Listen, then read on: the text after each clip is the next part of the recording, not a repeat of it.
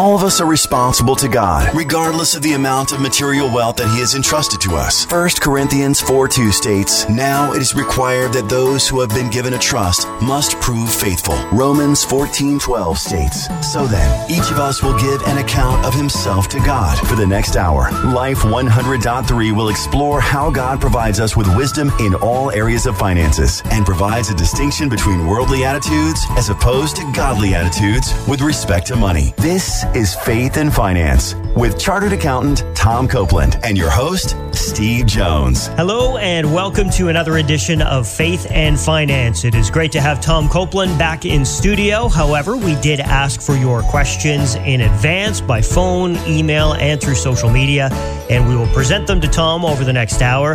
Our topic for today is definitely a timely one dealing with inflation and higher interest rates from a biblical perspective.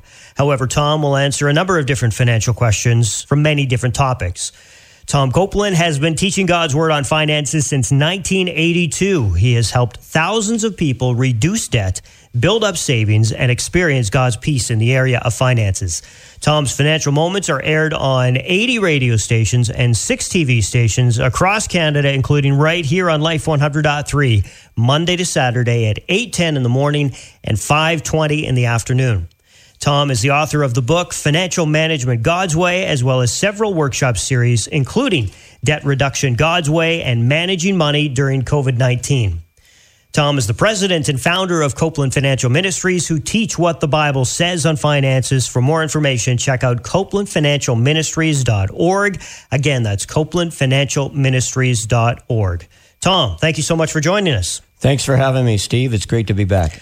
All right, let's get right to the points. Normally, we would be hosting this program at the end of August or maybe even in early September, but we felt like we needed to address a big problem that is impacting our country right now, and that is inflation. Do you agree? Absolutely. It's a major problem, Steve. And recently, the inflation numbers for the month of May 2022 was 7.7% in Canada, the numbers came out in June for the United States, 9.1%. I suspect our numbers for June will be higher. This is the highest inflation rate we've had in 39 years. We all know the price of gas at the pumps is doubled since June of 2022. Groceries have increased substantially. Almost everything we have to buy is more expensive. The current inflation rate is considerably greater than the salary increases, so many people cannot continue to afford to buy the same products and services that they had in the past. In other words, if people have been living paycheck to paycheck, which is so common, spending all their regular income, and if they continue with their current lifestyle, they will accumulate more debt and eventually suffer some very negative consequences whenever we're going through some kind of situation like this, we are looking for answers. And I know that the Bible has those answers. So, what does it say about times like this? And here's some initial steps to deal with inflation. As instructed in James 1 5, always pray and ask God for his wisdom and direction because there may be several options within the biblical guidelines that you and your spouse, if you're married, need to take. Secondly, determine where you're at financially. List out all your debts as well as your assets. If you have any unnecessary assets, you'd be wise to sell them and pay down some debt. Also, as you list your debt, you need to face reality as well. And determine where you've been spending money. Suggestion, record all your expenses. You could use form number six of the Copeland budgeting system. Record it on for, let's say, the last four months. Divide those totals by four and it gets your average monthly costs and then compare that to your income and see if you currently have a deficit or a surplus on your monthly cash flow. Managing one's monthly cash flow is so key to getting your finances in order. And as a result of inflation, a lot of people have a monthly deficit. That is, they're spending more than they're earning and accumulating debt. In Proverbs 27 23, God admonishes us to know where we're at financially. So by tracking your expenses, you will know your financial facts and you will become more conscious of where your money is being spent, which means you'll likely spend less. That's a really good start. Some of us are furiously writing down notes already. Do you have any other recommendations? Yes, um, reviewing your normal monthly expenses, eliminate any discretionary expenses that you would normally incur on a monthly basis. Remember, Christ promised to meet our needs, but not necessarily our wants and desires, Matthew 6, 31 to 33. And if you have a positive cash flow, you should be able to continue with your current lifestyle, excluding those discretionary expenses. However, on the other hand, after you've prepared this budget based on where you've been spending your money and how much income you have now, and also how much it's going to cost you in the future because of the increased inflation. And if you've eliminated all the discretionary expenses and you're still spending more than you're earning, you need to either increase your income or do some significant downsizing to ensure you can balance your budget. For example, you may have to sell one of your cars or even downsize your home. And for individuals and couples who are just getting by with respect to the income that they earn prior to the cost of living increasing, inflation is going to force you folks to make some changes, whether you like it or not. If you don't decrease your expenses or increase your income, then you're going to accumulate more debt and eventually suffer the consequences. Here's a real key proverb. Proverbs 22 3 says, The prudent see danger and take refuge, but the simple keep going and suffer for it. As promised, we received many questions in advance before today's show. This is Faith and Finance with Chartered Accountant Tom Copeland. Let's take one of those questions now. My name is Andrew Gaunt, and I'm a 27 year old from Muskoka. But I think the question I have the most is like, what do you do coming out of this? Like, even if there isn't a recession and things get better, like, how do you manage like the cost of living currently for like the millennial generation whose wages are like so similar to the same wages that the generation ahead of us had? But the prices are not the same. Is like, does quality of life just drop, or is like homeowning disappear? Like, what's the solution? That's a good question, uh, Andrew, and a lot of people are facing that. I think the key is to follow biblical principles. One of them is what John the Baptist said in Luke 3:14, be content with your pay. In other words, people have to learn to be content as Paul did in Philippians chapter 4 with the level of income that God's given to you, and certainly as a minimum you need to track your expenses, develop and implement a budget to ensure you're living within your means. But going forward, I think the reality is people are going to have to learn to be content with less.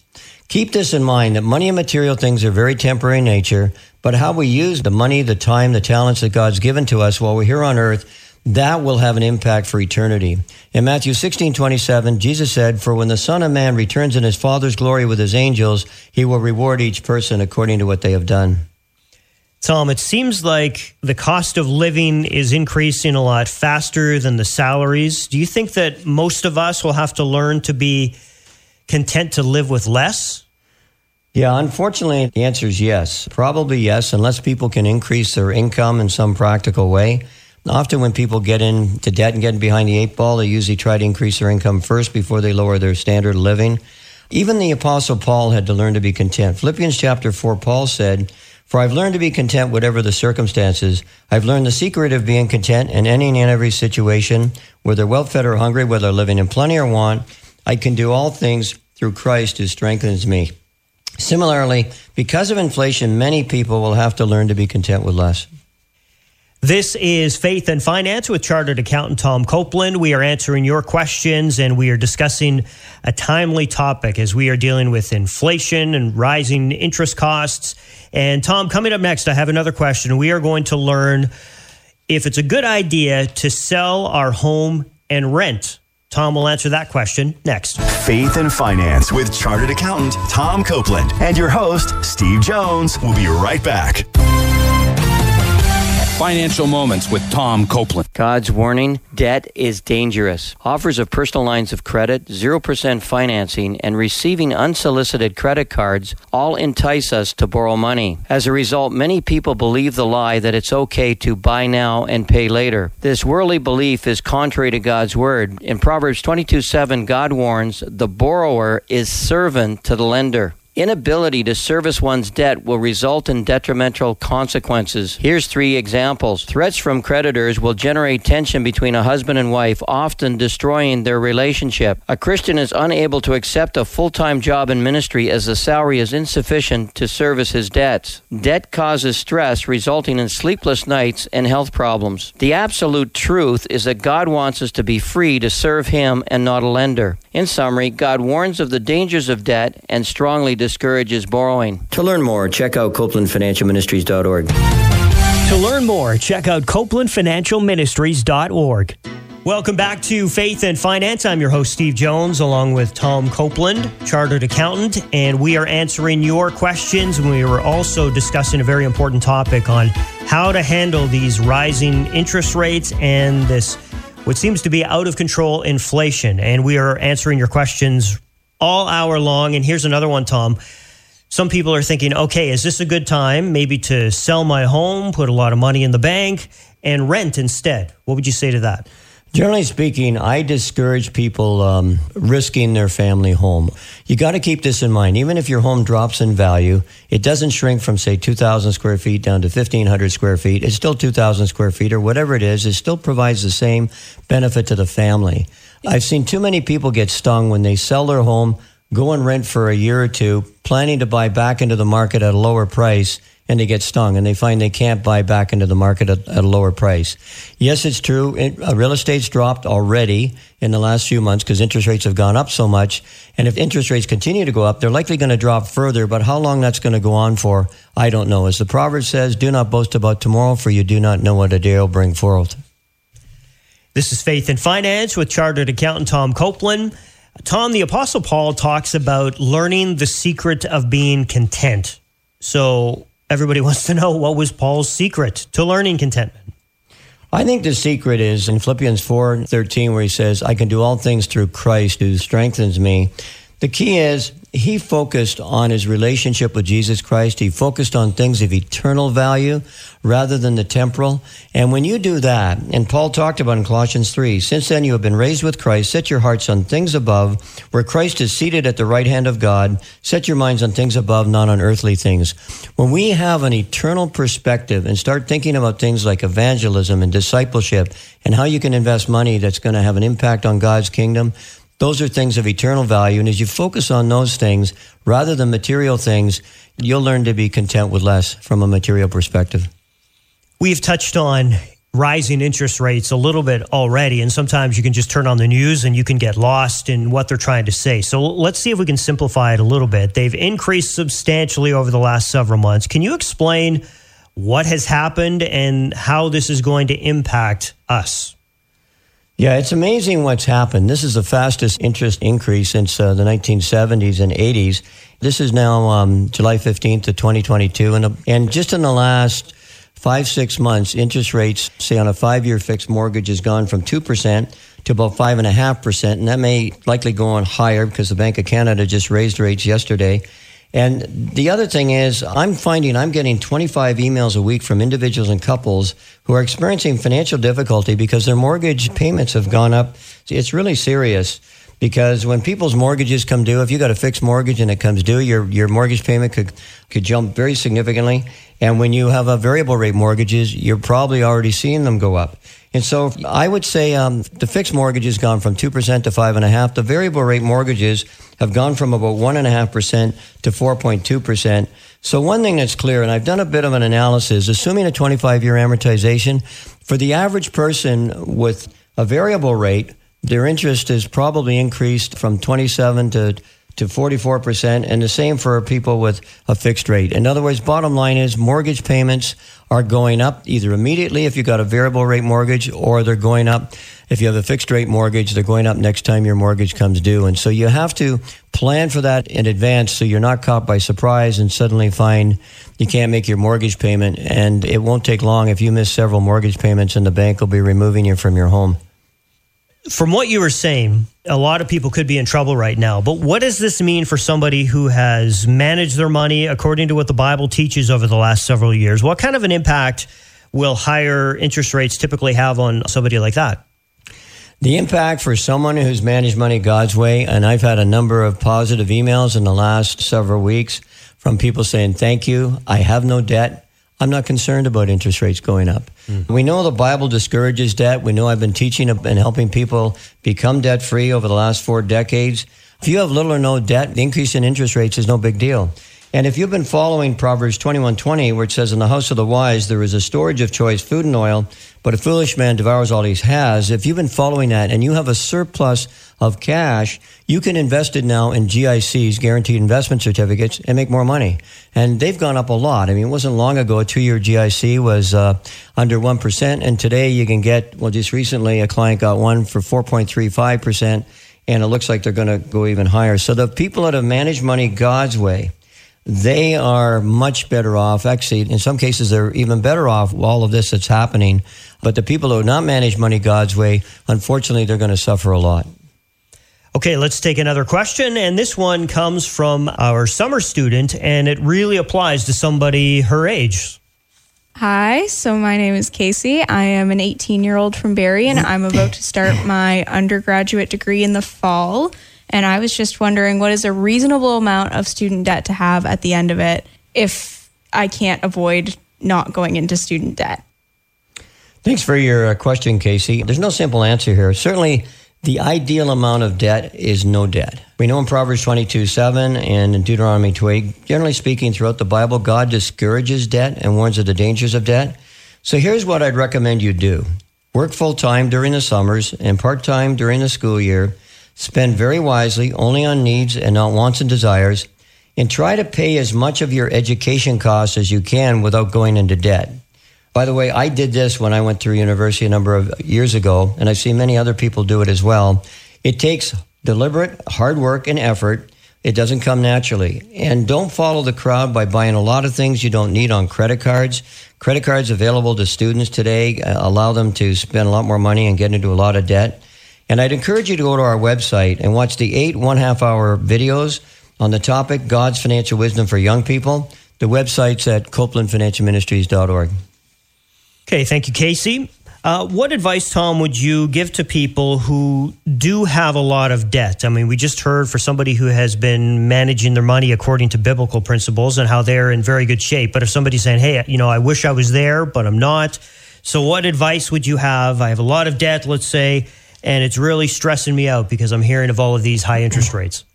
I'm going to give you five quick points. Number one, you got to learn God's word on finances. I've counseled thousands of people in the last four decades. Most Christians are violating biblical principles unknowingly. Most know about tithing, which represents 3% of the 2,350 references in the Bible to money and material things. So there's so much to learn. For example, God's perspective on debt and saving is very different than the world's perspective. Easy credit today encourages people to buy now and pay later and to use debt freely, which the world promotes. However, God's directive is to use as little debt as possible and pay it off as quickly as possible and to be content with God's provision. In Luke 3:14, John the Baptist said, "Be content with your pay." Further in Deuteronomy chapter 8, God promised the people of Israel that if they fully obeyed him, they would be lenders and not borrowers. The second thing I'd recommend is list out all your debts, including the repayment terms, the maturity dates, and the interest rates. You need to face the truth about your finances. If you ignore it, it's just going to get worse. Proverbs 27 23 admonishes us be sure you know the condition of your flocks and give careful attention to your herds. Thirdly, develop and implement a spending plan to make sure that you spend less than you earn and you have a surplus each month in order to pay down debt and save for future needs. In the parable of the tower, Christ admonished us to plan ahead, and developing and implementing a spending plan or a budget is a good practical way to do that. Next, use your monthly surplus to pay down the most expensive debt first, which is usually your credit cards, and then pay down the other debts.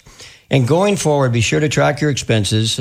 You could use form number six of the Copeland budgeting system, which would help you. So you know your financial facts, you know where your money's going. You'll become more conscious of where you're spending money, and you'll tend to spend less. And if you're married, show it to your spouse, which means you'll spend even further less. Or if you're single, have an accountability partner. Okay, we're going to take a break in just a moment, but maybe we'll take one more question, Tom. And this one, what advice would you give to an individual or a couple who have seen their home decrease significantly in value. So this is one of those situations where, you know, you purchased a house and maybe you bought it for a certain amount and now you're seeing it go down. What would you say to them? Generally speaking, I would say, uh, remember, if it's gone down in value, it hasn't shrunk in size, and the benefit to the family is still the same. The most important thing you need to do is to assess whether or not you're going to be able to continue to afford the home in the future. With interest rates going up, mortgage payments are going up. One of the things that happened, just got a case recently, someone called in from Peterborough, and what had happened there is the house had dropped significantly in value. Now, it could be another town, but they've dropped significantly in value. And the bank said, well, your credit rating's good, you've made all your payments, but your equity's down, your value's down, so your equity's dropped. We'll refinance you, but you got to come up with another $50,000. And so a lot of people may be required by their bank to come up with a chunk of cash, which most people don't have in order to continue to get their mortgage payments. So if your house has gone down in value, generally stay the course, but start doing some planning to say, okay, when your mortgage comes due, what could some of the results be? And you need to get ready for that. Say your mortgage comes due and uh, say it matures in two and a half years. Well, you got two and a half years to start to prepare for that. What I find most people are doing, especially if they're on a fixed rate mortgage, they're doing nothing. They think, hey, my mortgage is fixed. I don't have to worry about it. In two and a half years, things will be very different or whenever it comes due. Don't count on that. I can, one last comment on macroeconomics and inflation. When inflation starts, and I remember this from the 70s and the 80s and part of the 90s, when it starts, it's really, really hard to get it under control. And with all due respect to the government of Canada and, and the Federal Reserve in the U.S., they're trying to raise interest rates to control inflation.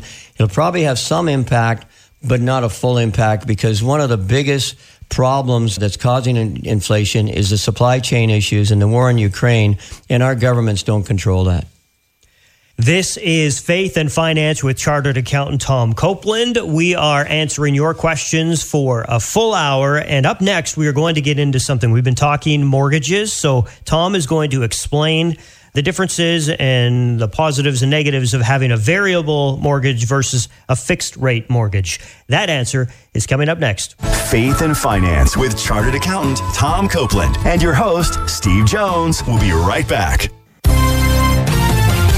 Financial Moments with Tom Copeland. Bob and Joan totaled their debts. Several credit cards maxed to the limit, a personal line of credit, two car loans, and a large mortgage accumulated to a huge amount. How did this ever happen? Review of their bank and credit card statements revealed that their spending had been in excess of their income for many years. They now realize that borrowing money severely restricts their future options. For example, Joan cannot stay at home with the kids but must work full time, and Bob must work additional hours in order to pay for their debts. As they studied God's Word on finances for the first time, they learned that God promised His children that if we put Him first, He will meet our needs. In Philippians 4:19 Paul said, "And my God will meet all your needs according to his glorious riches in Christ Jesus." Throughout the Bible, God consistently met needs without the assistance of a lender. Clearly, God wants His children to have little or no debts, so they committed to paying off their debts as soon as possible. To learn more, check out CopelandFinancialMinistries.org.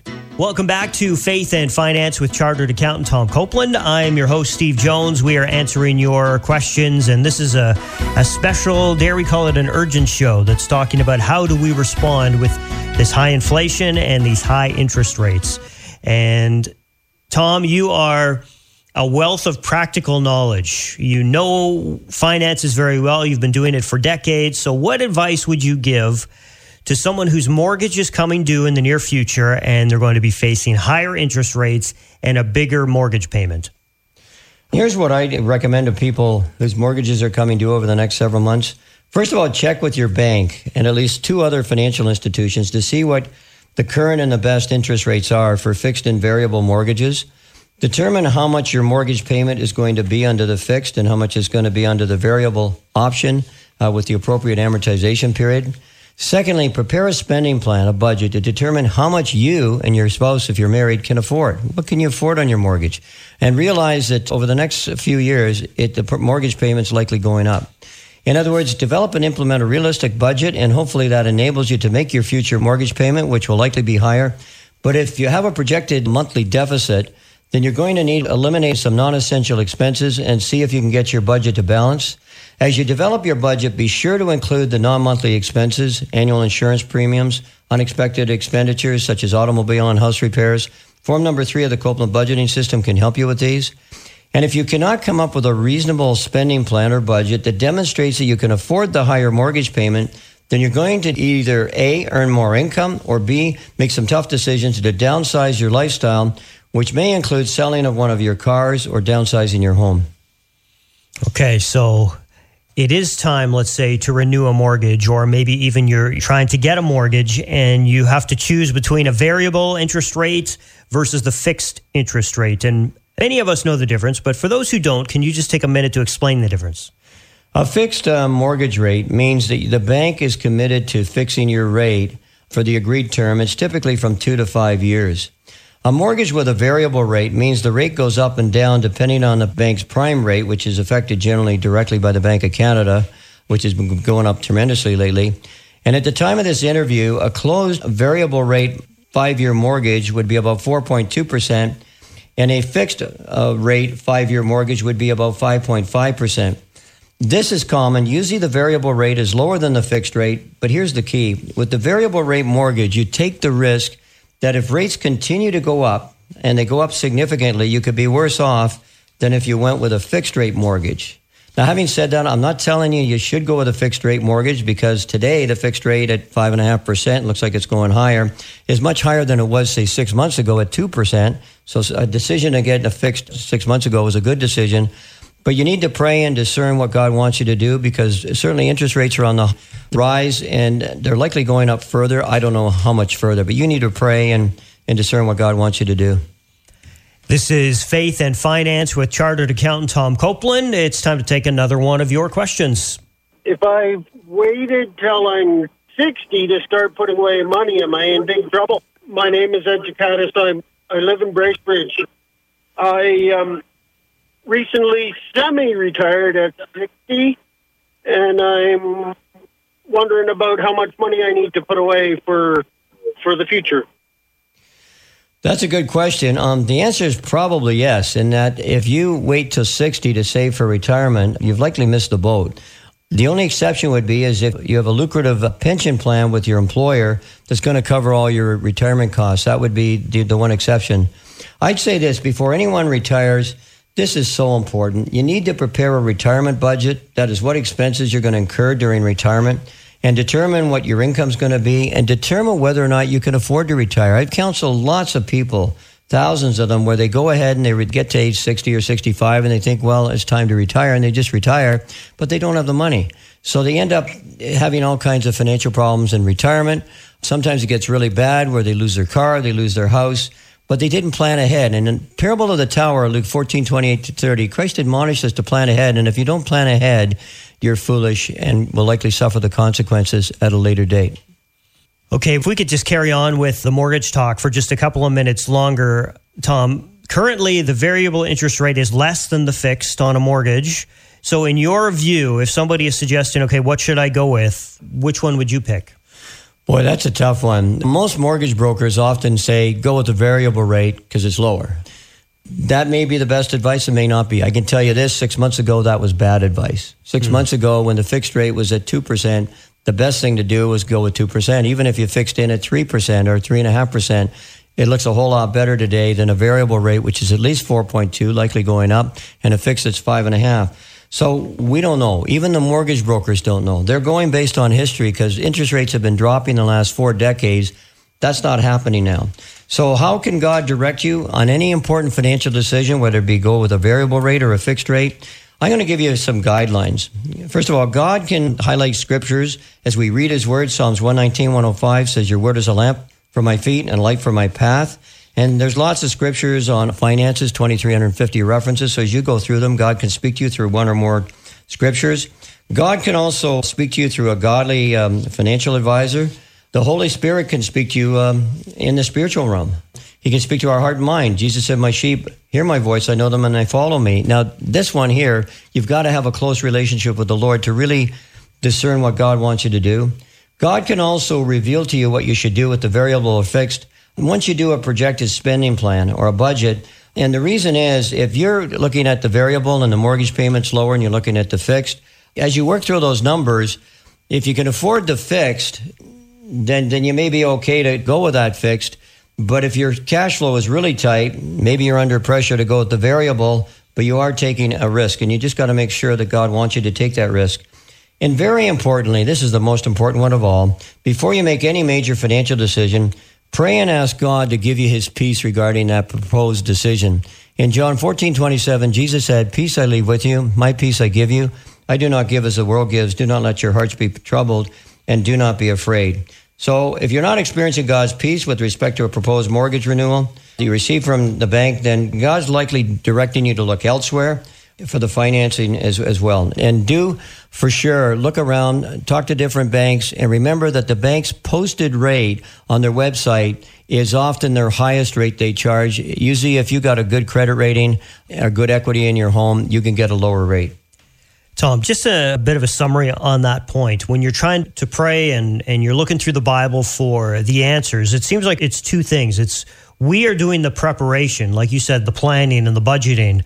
And then when you do all that and you look, that's often when God would show you the wisdom, right? To say, okay, mm. I just read about this this morning and this is kind of showing me that maybe God wants us to go this way or that way. So it's a combination of you do the prep work, mm-hmm. the physical, the the actual making a plan, making a budget, and then you go to God and say, "Okay, God, now what do we do?" Yeah, and I'd say even as you're working on your budget, pray and ask God to give you wisdom in terms of what's a reasonable projected expense for auto repair for the next year. You don't know. Mm-hmm. Um, house repair. What's a reasonable? Ask him to guide you every every step of the way. I mean, he knows the future you don't, so you can come up with some numbers that are reasonable. And like I say, you need to shop around to get the best deal. And I would say this: when you do renew your mortgage, this is important. Obtain flexibility uh, with respect to the repayment of the mortgage. Often banks will allow you to double up on your payments without a penalty, or they'll say you can pay up to 20% per year extra. Make it so that going forward, you too can be in the great position that I've seen so many people that have been following biblical principles for a year where you have no mortgage. You have no debt whatsoever. What's the best amount of mortgage? Zero. If you think you may sell your place in the next few years, then you're probably better to go with a shorter term mortgage, not a five year, maybe a two or three year.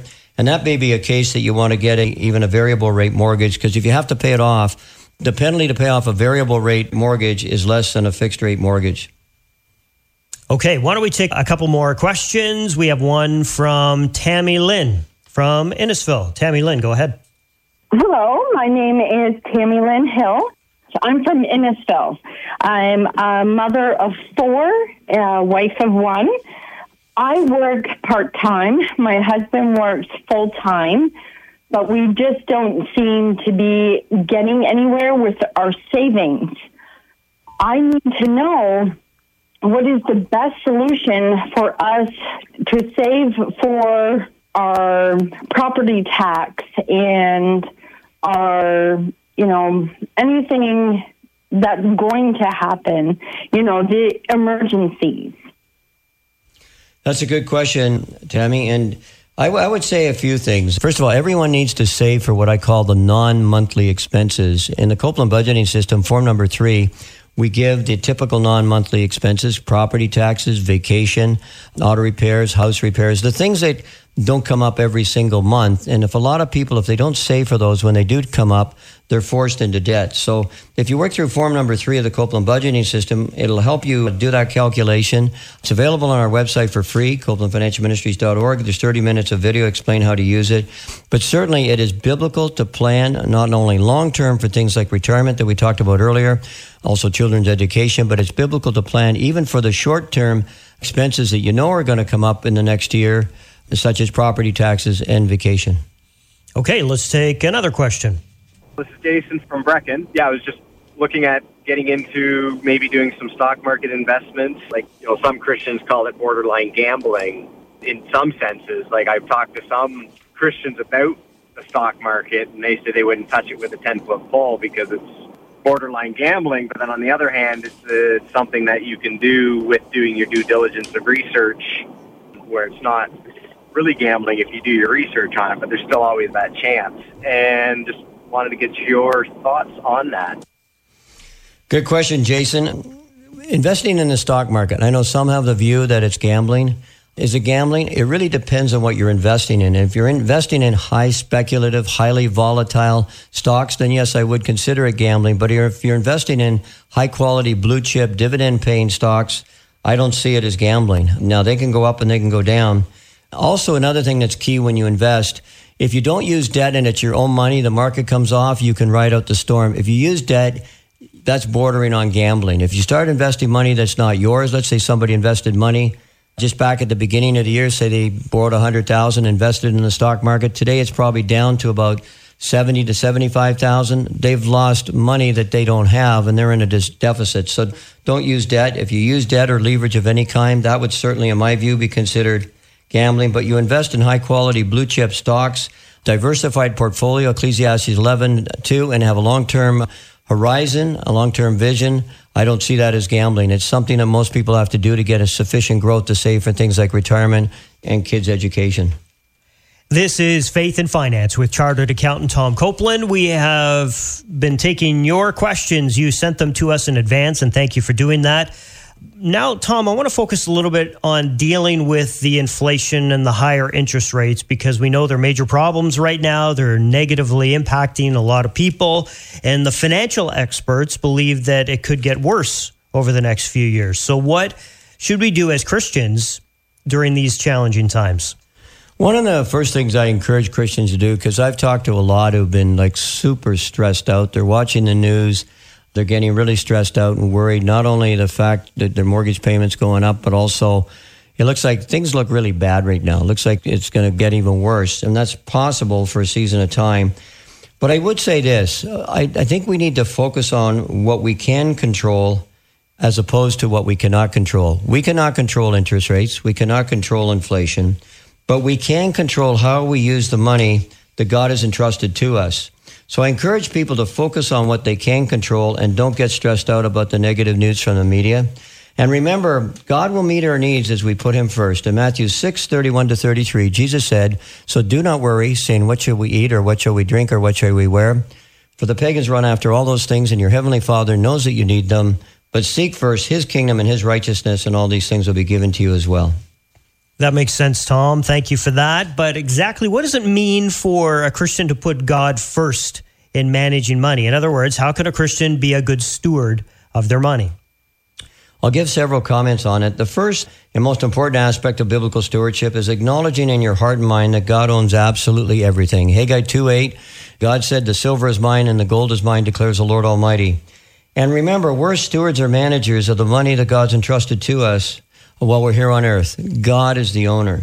In 1 Corinthians 4 2, it says, It is required that those who have been given a trust must prove faithful. So the key here is faithfulness to God. How are you managing the money, the time, and the resources that's God given to you while you're here on earth? What are you doing with them?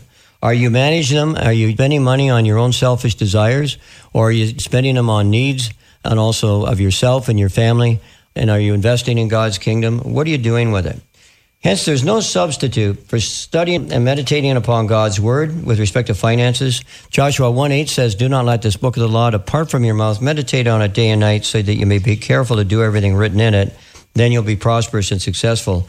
Unfortunately, most Christians are not managing money according to biblical principles because they haven't studied all aspects of what the Bible says on finances. Okay, let's go back and see if we can squeeze in another question. Hi, my name is Anya from Innisfil, and I'm just wondering about what the best way is to take out cryptocurrency investments and how to report them, and what the best times would be to take them out. Thanks for that question. Cryptocurrency. Steve and I talked about in our last show, January 2022, on this topic. And um, basically, what I say is this I don't give specific investment advice. We don't do that in the ministry. But I am willing to share where I'm at because I do a lot of my own investing with respect to cryptocurrencies. And it's real simple. I won't touch them. They're speculative, they're highly volatile, they're high risk. I question what are you actually buying? When you buy a cryptocurrency. It's something that's been created by the tech people, and the tech people can earn it by simply solving an algorithm, which most of us cannot. Also, in the ministry, I've run into a number of people who wanted to liquidate their cryptocurrency, and they couldn't. I even know of a tech guy, a tech guy whose cryptocurrency was stolen. So, and by the way, since January, and I don't know the future, only God does, Bitcoin, the, the most common uh, cryptocurrency, has decreased about 60% in value. So obviously, it hasn't been a good investment. As I say to people, if you're going to invest money in cryptocurrency, make sure you can lose it. But I think the best thing to do, don't invest in cryptocurrency. Buy high quality blue chip stocks and other things that are likely going to earn you a more consistent return over the years. And make sure uh, you're diversified according to biblical principles. I got a whole section in my book, Financial Management God's Way, on what the Bible says on investing. Don't have enough time to get into that today. The other thing about cryptocurrencies, if the Canadian dollar starts to drop down, there's the Bank of Canada can go in the market and support the currency. There's 35 million Canadians that have a concern and are willing to support the currency however they can.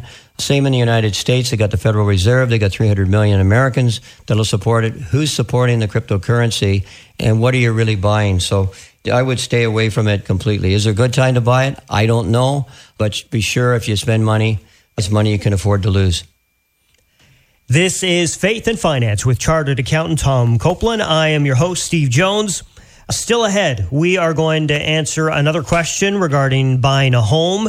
And you always hear a lot from Tom, who challenges us to look to the Bible for our answers. And maybe, hopefully not, but it might make you roll your eyes a little bit and say, hey, listen, we need some practical advice. But more importantly, does it work? Tom has that answer next. Faith and Finance with Chartered Accountant Tom Copeland and your host, Steve Jones. We'll be right back. Financial Moments with Tom Copeland. Put God first and trust God to meet your needs. Perhaps God's greatest financial promise to believers is that He will meet our needs as we put Him first. In Matthew chapter 6, Jesus said, So do not worry, saying, What shall we eat, or what shall we drink, or what shall we wear? For the pagans run after all of these things, and your heavenly Father knows that you need them. But seek first His kingdom and His righteousness, and all these things will be given to you as well. Note that God has promised to meet our needs, such as food, clothing, and shelter but not necessarily our wants and desires. Often, what we believe to be needs in our life are really just things we want. Since God has promised to meet our needs, God does not need a bank, credit cards, or a personal line of credit in order to accomplish this. In Philippians 4:19, Paul said, "And my God will meet all your needs according to his glorious riches in Christ Jesus." In summary, put God first and trust God, not a lender, to meet your need. To learn more, check out copelandfinancialministries.org. Welcome back to Faith and Finance with Chartered Accountant Tom Copeland. We are answering your questions that you sent to us in advance by email, through social media, and by phone. Thank you for doing that. And we are specifically focusing today is a bit of a theme on the high interest rates and inflation. And Tom, you always challenge us to get into our Bible first, to pray and ask God what to do. And sometimes people might get frustrated with that and they're saying, Oh, I know you keep saying that, but just tell me what I need to practically do. But you have an answer that when people do apply these biblical financial principles, something special happens. That's for sure, Steve. 44 years I've been doing this. I've seen it is tens of thousands of people's finances. And one thing I see over and over again when a Christian starts to manage money according to biblical principles, God looks down. He said, Hey, there's a faithful servant. Remember the parable of the talents? The master who's God entrusted five talents to one servant, two to another, and one to a third. After a long time, the master came back. He made the servants accountable, by the way, for 100% of what they had, not just 10%. And for the servants who showed they were trustworthy and faithful with what they had, the master entrusted with them with more. And similarly, what I see when God's people start to manage money God's way, there's all kinds of these small miracles. Sometimes there's big miracles, but usually they're more small miracles. It could be a great deal on a purchase. The Lord may, you know, He may give you another job with a higher income. It could be an unexpected income, or um, God could teach you how to reduce your expenses somewhere or learn to be content with less. In Luke 16:10, Jesus said, "Whoever can be trusted with very little can also be trusted with much." And so often, when you demonstrate to the Lord that you're trustworthy with your current level of income, frequently God will entrust you with more. However, sometimes God doesn't increase our income, but He'll just teach us to learn to be content with what we have. Hebrews 13:5 says, "Keep your lives free from the love of money and be content with what you have." Okay, let's take another one of your questions. Hi, this is John from Bridgenorth, and my question is Given the economic uncertainty caused by rising inflation and the corresponding higher interest rate, what is your advice for those who are hoping to purchase their first home in the next few months? Excellent question, John, and thanks for that. Not an easy one to answer. Reason I don't know the future, neither does anyone else. And here's my gut feel of what I think is going to happen over the next couple years. This is not guaranteed, but my gut feel, because I have studied macroeconomics for, well, four and a half decades. As you know, the Bank of Canada is raising rates very quickly in order to curb inflation. I believe they'll have limited success because a major cause of inflation is the supply chain issues and to some extent the war in Ukraine. And of course, raising interest rates won't solve those problems. And the risk the Bank of Canada runs is they could easily put us back into recession, and that's that's going to cause some problems. Where's it all going to end? I don't know. But I would recommend you focus on what you control. Develop and implement a budget, you and your wife if you're married. Determine how much you're going to need in terms of a mortgage payment, and be sure to factor in the other costs such as utilities, repairs and maintenance, insurance, property taxes for your new home. And determine how much of a mortgage you can reasonably assume and still have a monthly surplus for unexpected expenditures. Generally, I recommend people wait until they have at least 20% down payment to avoid the CMHC charge, which is quite expensive. And further, it provides a cushion if real estate drops in value after you've purchased the, the house or condo. And certainly pray and ask God for his wisdom and his direction before you move ahead. Real estate's going down right now. I suspect it's going to go down for a season of time. I don't know how long that is. There will come a bottom at some point and it will start to come back up again. And God can direct you according to his will and bless you accordingly. And if you'd like to learn more about discerning God's specific will when you're dealing with a situation like this, go to our website and watch the eight one half hour videos titled Discerning God's Will and Managing Money. The website is copelandfinancialministries.org. We often talk about the dangers of debt, but let's say a listener has this pile of debt right now. They see no way out of it except declaring bankruptcy. What advice do you have for them? First of all, God doesn't want you to go bankrupt. It's a bad testimony. What kind of a light in a world of darkness is a Christian who goes bankrupt? And secondly, the scripture says, uh, Psalms 37 21, the wicked borrow and do not repay, but the righteous give generously. The idea is going bankrupt and defaulting on your debt. It's a sin, but it's not the unforgivable sin, but it is. God doesn't want you to do that. I can say this over four decades, I've provided biblical financial advice and my coaches as well to thousands of people. And I've seen people with large mortgages, huge credit card debt, personal lines of credit, and car loans. For those individuals who learned and followed up, they weren't just a hero of the word, but they were a doer. They learned and they followed up, and they implemented the biblical financial principles in almost every case. I'm not saying everyone, but almost everyone. God enabled them to get out of debt and avoid bankruptcy. Often God would provide way of be various miracles. God would provide more income as he sees they're, they're trustworthy with the income they have. That often happens. And God would help them distinguish between a need versus a want and desire. Lots of people are spending money today on things they think they need, but it's really a want and desire. And typically, these people would develop and implement a budget and made it so they had a surplus each month so they could start paying down debt and get ahead. But it is possible if you got a pile of debt uh, for God to help you to get out of it. That's for sure. Tom, it sounds like you have experience in this. You're not just making these suggestions, but I have a feeling that you have your own testimony of how you became debt free. That's true, Steve. I accepted Christ as Savior and Lord on April 12, 1981. And at that point, I had a lot of debt. I did not follow biblical principles because I didn't know what they were. And shortly thereafter, I obtained a number of resources authored by Larry Burkett, who was a great teacher of God's Word on finances. Um, at that time, I was a new chartered accountant, and uh, I first thought the Bible would just be academic with respect to finances. But I, as I listened to Larry's tapes, I was amazed that the Bible contains so much wisdom and practical advice on finances. It, it blew me away. It wasn't being taught in the Bachelor of Commerce program at U of T. It wasn't being taught in the CA program.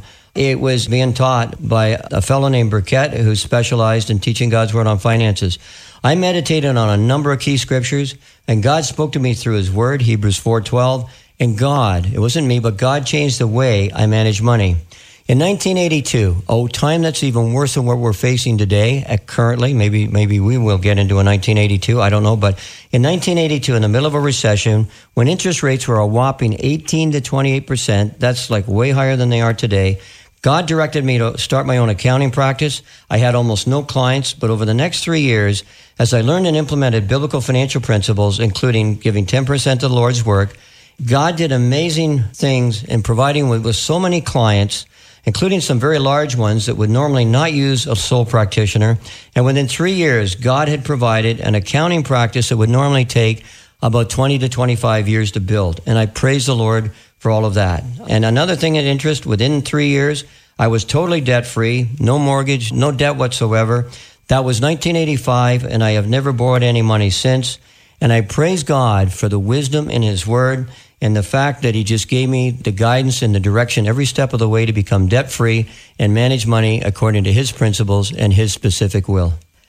This is Faith and Finance with Chartered Accountant Tom Copeland. Tom, we are listening to you give us this advice, and some of us are thinking, oh my goodness, if only I had heard this advice 10, 20, 30, 40 years ago. But I want you to just take a, a brief moment in a couple of minutes to talk about the value of getting biblical counsel before making any financial decision. We are going to talk about that next. Faith and Finance with Chartered Accountant Tom Copeland and your host, Steve Jones. We'll be right back. Financial Moments with Tom Copeland. One of the most biblical and practical ways to avoid borrowing money is to learn to be content with the income that God has provided. Why should we learn to be content? Because as the Apostle Paul said in 1 Timothy 6, godliness with contentment is great gain.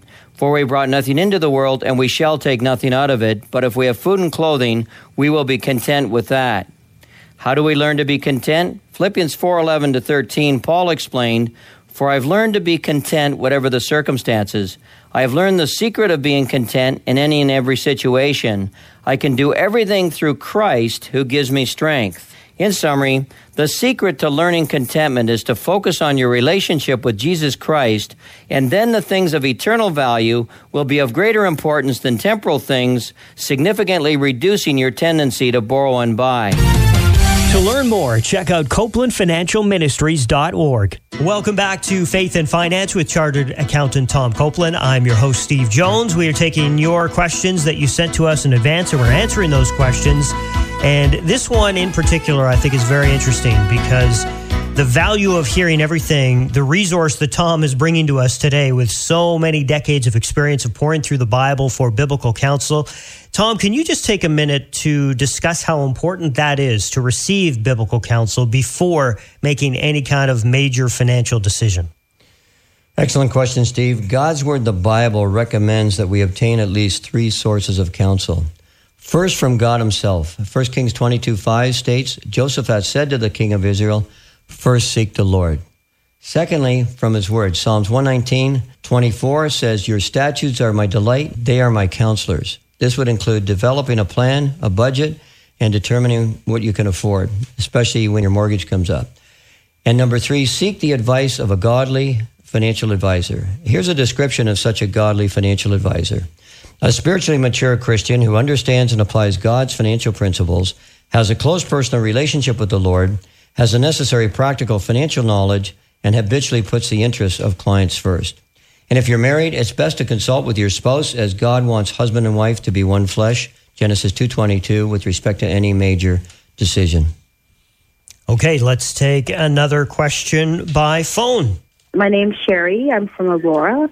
And my question is with the high inflation, I want to know if I should save for emergency, pay down the mortgage, or do investment with a tax free savings account.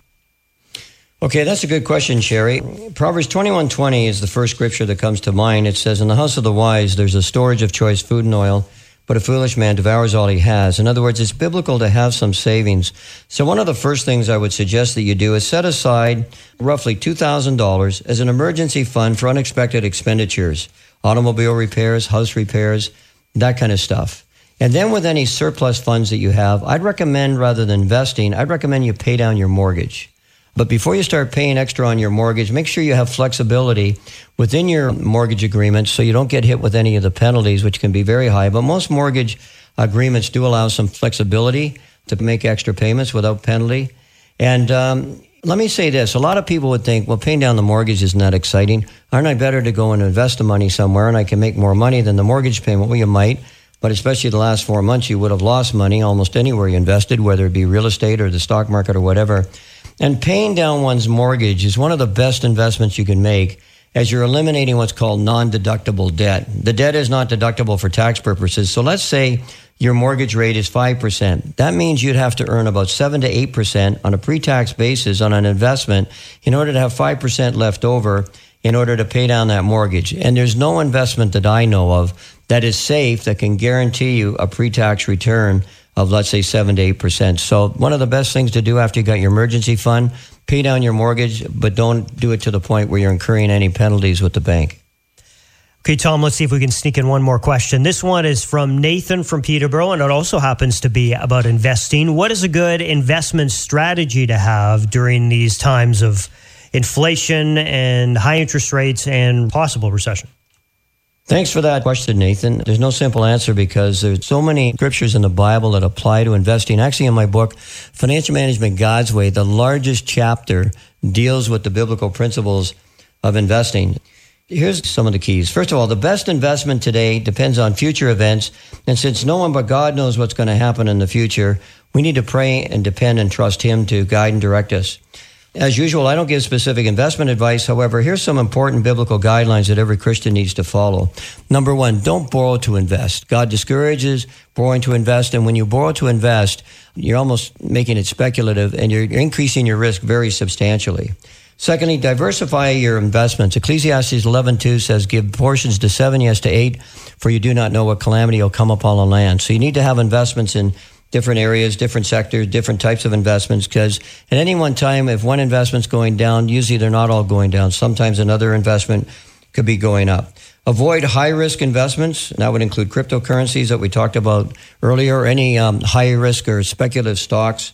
And when investing in equities, the best way to do it is the dollar cost averaging. You put in a fixed amount a month every month and you do it over a long period of time. The market goes up, the market goes down. You're not going to buy at the bottom necessarily or at the top, but you get an average weighted cost and it's just a much safer way to go into equities. Proverbs 13:11 says, "He who gathers money little by little makes it go, makes it grow rather." Develop and implement a budget to ensure you have a surplus each month so you have something to invest. A lot of people aren't even there. Seek counsel from God, His Word, and a godly investment advisor.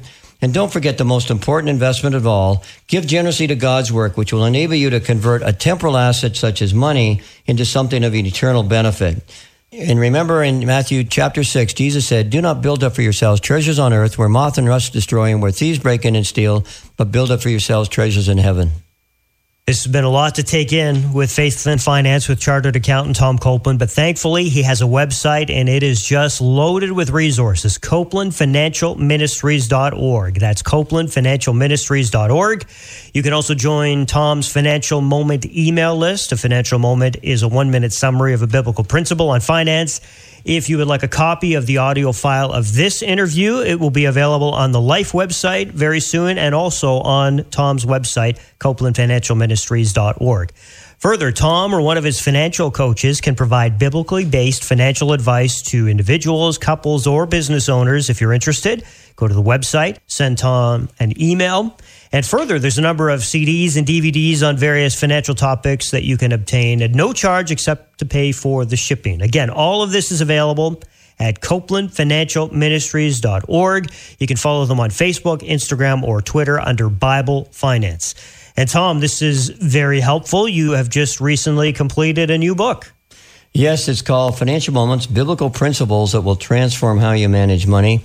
As many of you have heard on radio and TV, a financial moment's a one minute summary of a biblical principle on finance. And in this book, there's 360 of them on 20 different topics. So you can use the book as a daily devotion or you can focus on the financial topics that you're particularly interested in. The cost is $20 plus shipping. As usual, we don't make any profit on this. I don't get a dime out of it. And we have our normal policy. If somebody needs it and wants it, they send us an email. We'll give it to them for free. And if anybody would like a copy of the book, you can go to our website, copelandfinancialministries.org. And there's also a new book that's going to be out very shortly. And this is one that's really relevant to today. It's called Debt Reduction Biblical Principles to Deal with Inflation, Higher Interest Rates, and to Eliminate Debt. We're hoping to have the ebook ready probably about the middle of August of 2022, and the hard copy may not be ready until about the end of September of 2022. But if that's of interest, you could send us an email and we can put you on the list and we could ship those out to you. And again, if somebody needs the book but they can't afford it, tell us your situation. If it's reasonable, we'll give it to you for free. Tom, you also always seem to have some kind of small group going on, which involves people from all over the country and maybe even North America. Who knows? Mm. Do you have any of those on the way? Yes, we do. The in depth study that I've written, that's been taken thousands of times, is called Financial Management God's Way. This is a 12 week study, two hours on the Zoom meeting, three hours of homework, 60 hour commitment of work here. But this is a study where we see the most significant permanent change in the way people manage money. There's lots of scriptures, 30 real life case studies, so the participants understand the practical application of the biblical principles. And it's just really, really well worth going through. You're recommended to get a copy of my book. And again, same policy. If you can afford it, buy it. If you can't afford it, explain your situation. We'll send it to you for free. These are being done on Zoom. There's one already set up starting about the third week of September. We're going to have others starting at different times. And since it's on Zoom, it doesn't matter where you live. And frankly, when we have these meetings, we have people from across the country, people from the U.S. as well, and even people from Africa and the Far East. We have people from different places because the technology today has really allowed us to expand the ministry in that respect. Tom, this has been a very timely topic because of the high inflation and the higher interest rates, and it's a great concern for us today. Do you have any final comments? Yes, I'd encourage everyone to invest the time to learn what God's Word says on finances. Again, for those who have managed money God's way for the last several years, the higher interest rates and the higher inflation will have no major negative impact upon them. Wouldn't you like to be in that position so that you wouldn't have to worry about this?